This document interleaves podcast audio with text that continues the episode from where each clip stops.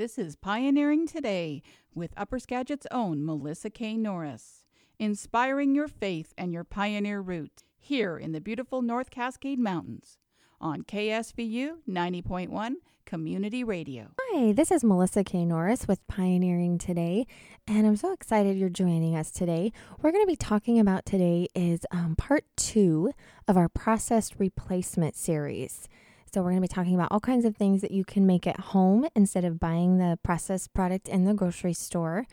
And if you missed part one, you can go to melissaknorris.com and click on the podcast button, and all previous episodes are listed there. So you can listen to them there and look further into the resources and all the recipes and different things that we'll be giving today. You'll find links there so that you'll be able to um, print them out and look at them as well if you're in the car listening or not able to write them down.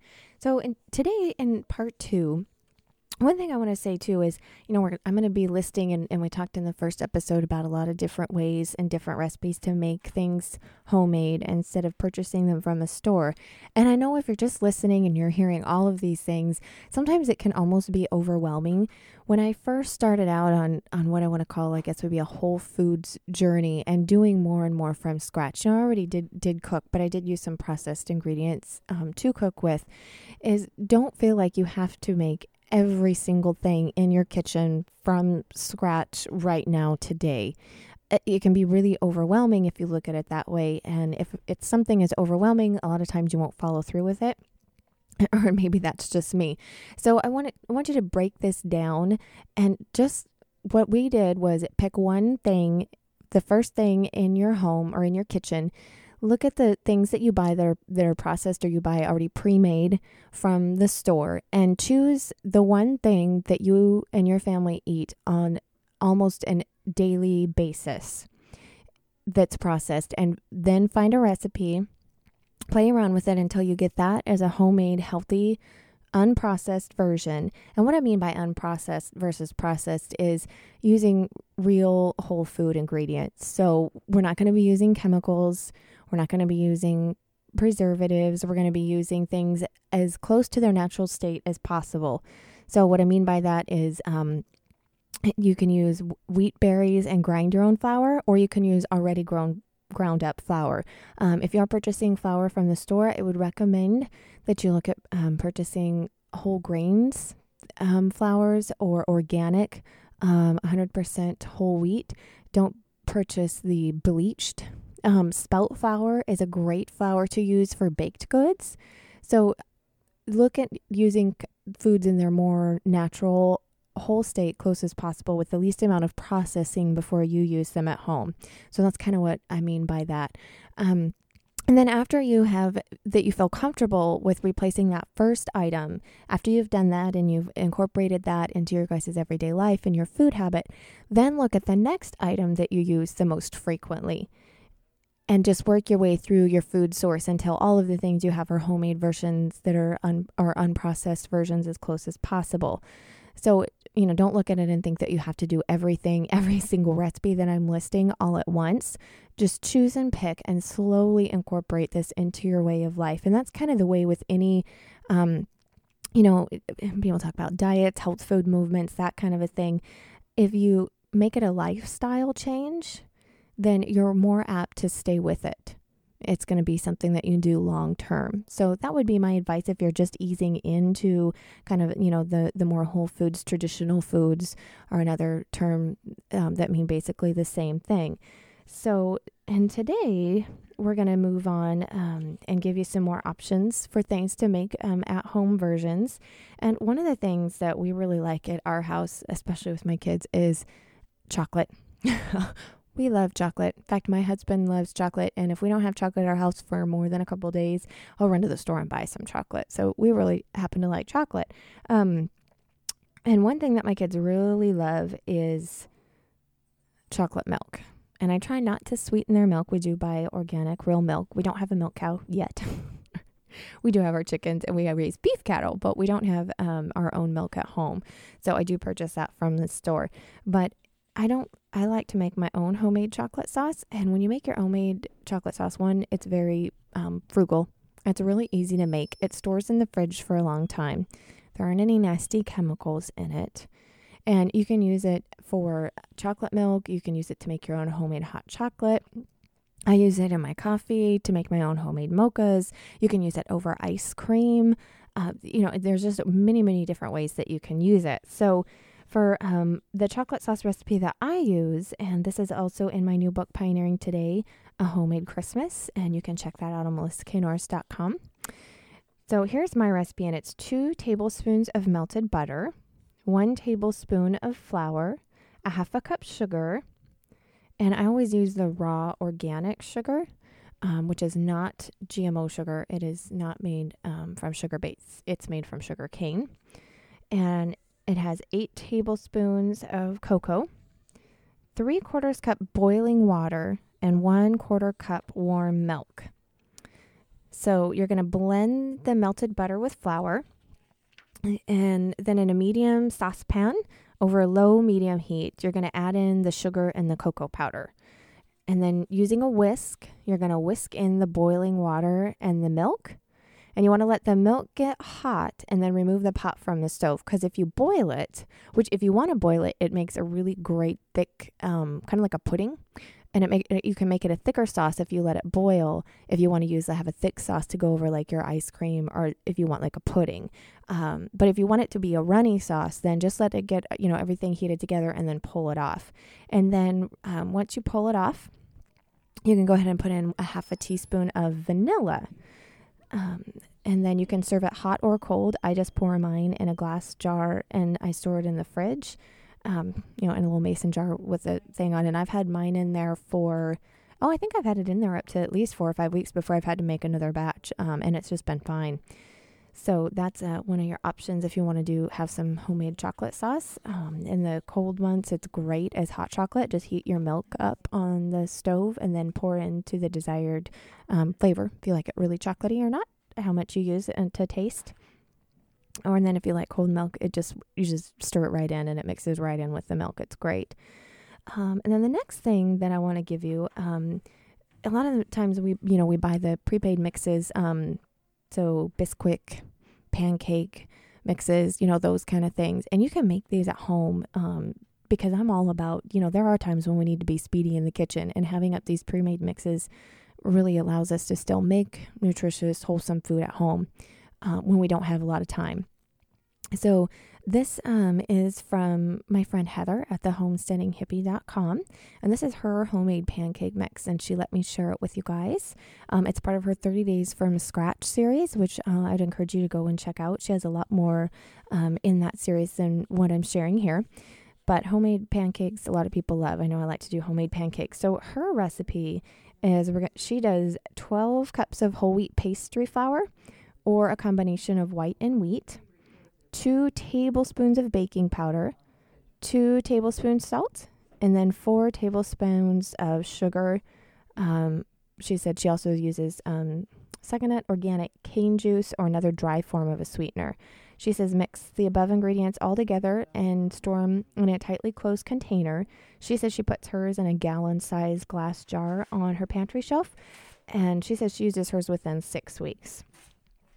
So to use the mix, so if you want to make your pancakes, um, she said to use two cups of the pre-made mix with two eggs, two cups milk. She says she usually uses buttermilk, and then four tablespoons melted butter or coconut oil.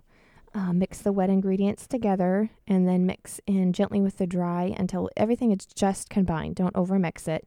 You want the batter to be lumpy when we're doing pancakes. And then you just preheat your griddle and pour a quarter cup per pancake and just like you would normally cook your pancakes. Um, so that's one way you can do homemade pancake mix. And then I also have coming up next here is a homemade Bisquick mix. And this is actually from um, another good friend of mine, Marie. And her website is myculturedpalate.com. And so this is her recipe for homemade Bisquick and hers is 10 cups of flour, a third cup of baking powder, and one tablespoon salt. And I recommend um, using real sea salt. And then you're going to mix that with two cups of tallow. So, tallow is from, um, she recommends using it from grass fed beef. Um, it's the fat melted off of either um, usually usually pork or beef is generally what tallow is made from. Um, it's where you melt melt the fat down and preserve it. Uh, you know, otherwise lard, that kind of a thing.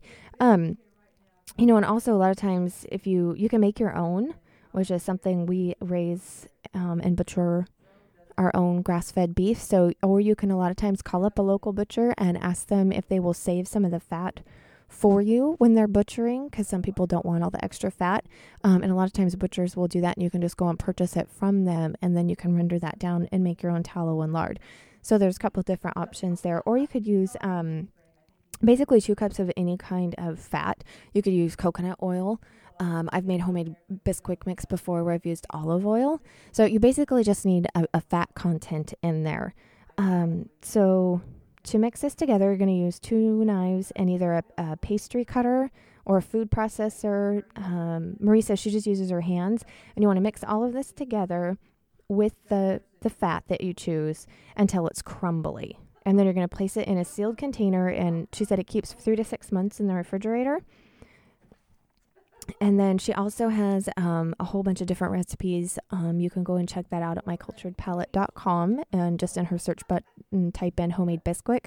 And she has a ton of recipes using the homemade Bisquick to make homemade, you know, different things for, um, you know, homemade dumplings, homemade biscuits, you know, anything that you would use Bisquick from. She showed you how to use this recipe in that for your at home from scratch version. So you can go and check that out. And then another thing I did mention we like chocolate, right? This is kind of turning into our chocolate episode.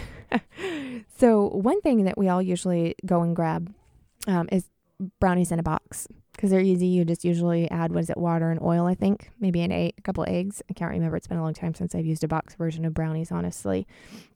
And so, my friend Lori at Common Sense home.com has a really easy chocolate brownie recipe. She said you'll never ever buy brownies from a box again.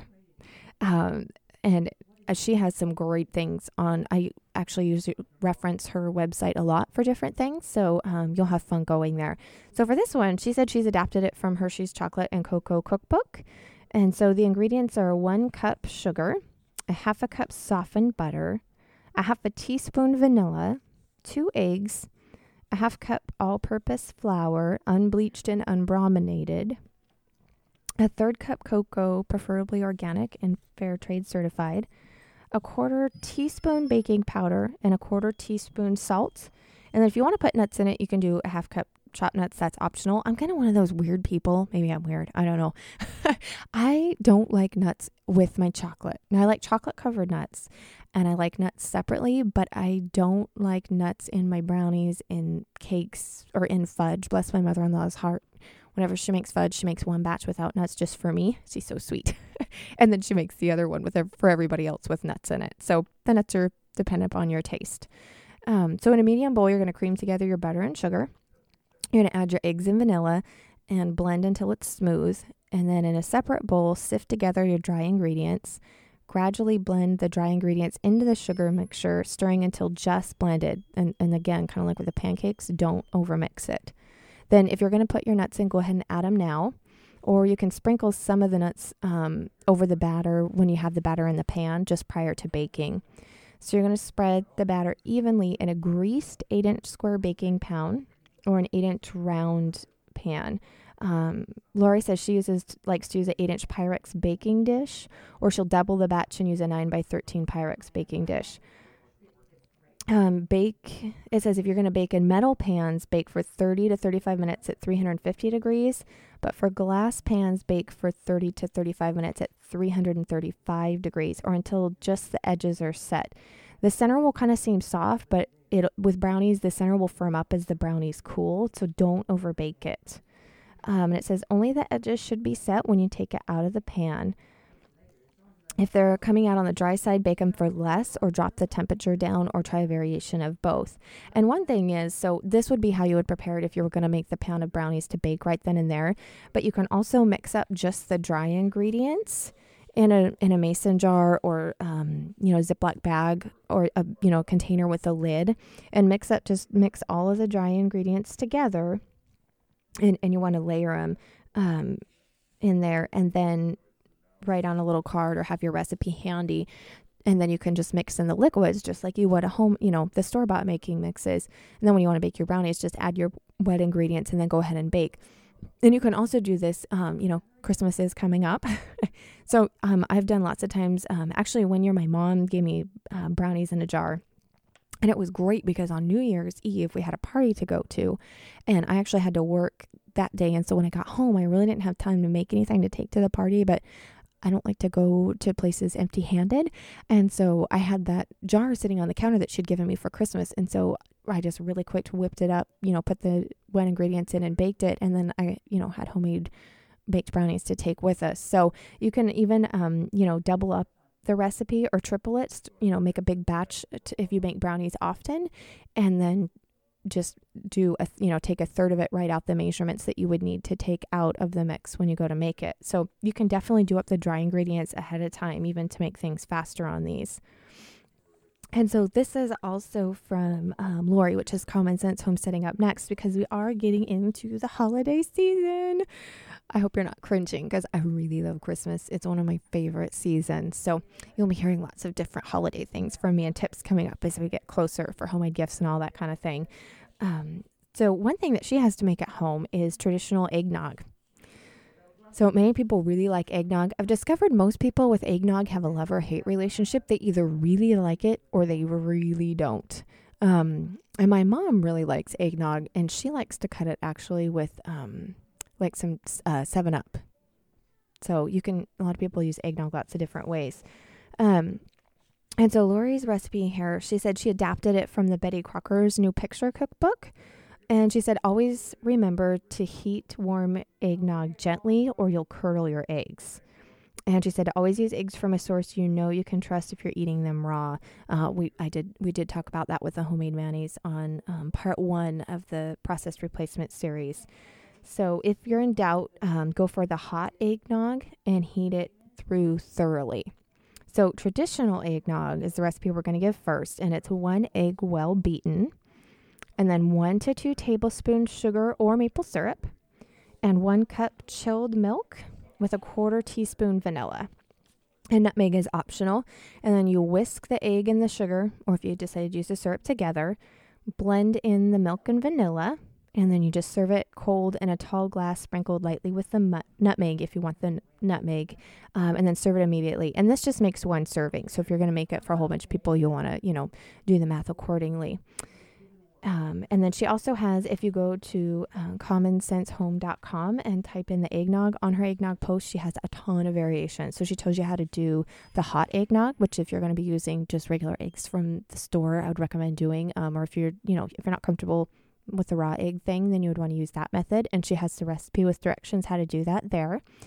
Um, and also, if you go to uh, and hit the podcast button and then go to this episode um, of Process Replacements Part 2 on the podcast page, I will have links to all of these recipes for you and to their website. So it'll be easy for you to find them. And this one I had to share because, again, I mentioned my, my favorite thing there the chocolate. So this is a chocolate eggnog um, from her as a chocolate eggnog with cocoa. So this one kind of sounds fun. And I'm kind of one of those people where I'm not really that crazy about eggnog, but chocolate eggnog has me thinking, I think I'm going to try this one.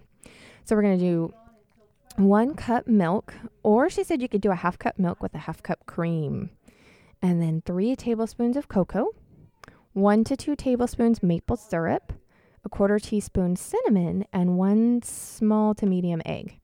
So you're going to mix all the ingredients together in a small saucepan.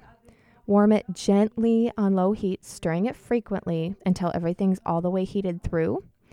And this makes one serving. So at my house, I would definitely have to probably quadruple this because everybody at our house likes chocolate. Um, and she said you can serve this cold um, by blending all the ingredients together until well mixed. Um, but again, if you're questionable on your egg source, then go ahead and do that the heated through one. And being eggnog just traditionally seems, you know, it's kind of a holiday thing. Or at least where we live, it's usually pretty cool. So I tend to like the more heated drinks this time of year. Um, and then, so for our next thing on the processed ingredients that I want to give you is these are my um, Pioneering Today healthy chunky granola bars. You know, a lot of times, um, you know, if you're on the go for breakfast or snacks or whatever, um, granola bars are something that we tend to grab.